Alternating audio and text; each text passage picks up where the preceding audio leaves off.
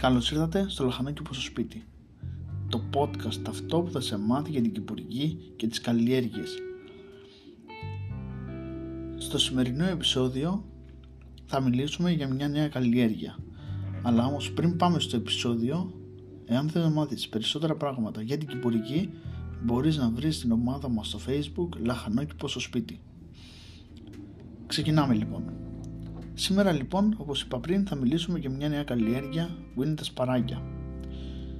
Πώς θα κάνεις σπορά; Σπορά λοιπόν για σπαράγια. Κάνουμε μια λακκούβα μικρή σε ένα γλαστράκι, στη συνέχεια ανοίγουμε το σοκουλάκι αφού πρώτα δούμε τους μήνες σποράς. Θα πρέπει να λέει Μάρτιο με Απρίλιο. Είναι πολύ σημαντικό να κοιτάμε τους μήνες σποράς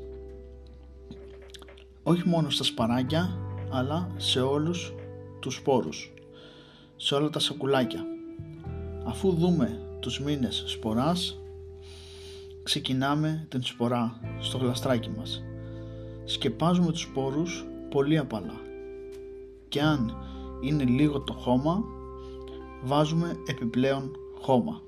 Και το σημαντικότερο ποτίζουμε. Μετά από κάθε φύτευση και σπορά ποτίζεις ώστε να πιάσει ο σπόρος.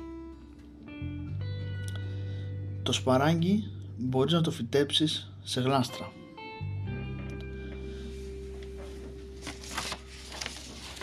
Πάμε τώρα να μιλήσουμε για το που ανήκουν τα σπαράγγια. Είναι σημαντικό να ξέρεις που ανήκουν. Τα σπαράγγια λοιπόν δεν ανήκουν στα λαχανικά ανήκουν στα φυτά.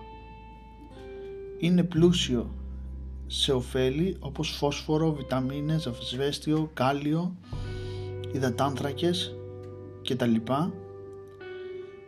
Υπάρχουν διάφορες συνταγές που μπορείς να φτιάξεις όπως ομελέτα με σπαράγγια.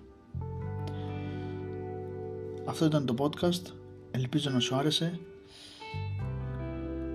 Εάν σου άρεσε μπορείς να πατήσεις το αστέρι που λέει πάνω στο επεισόδιο λέει φαβορίτε.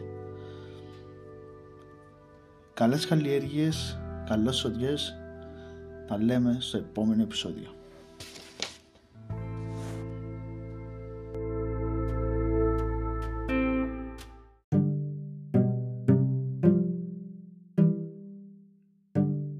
Τρία σημαντικά στοιχεία για τα σπαράκια είναι ο βλαστός, το ρίζωμα και οι σαρκώδη ρίζες.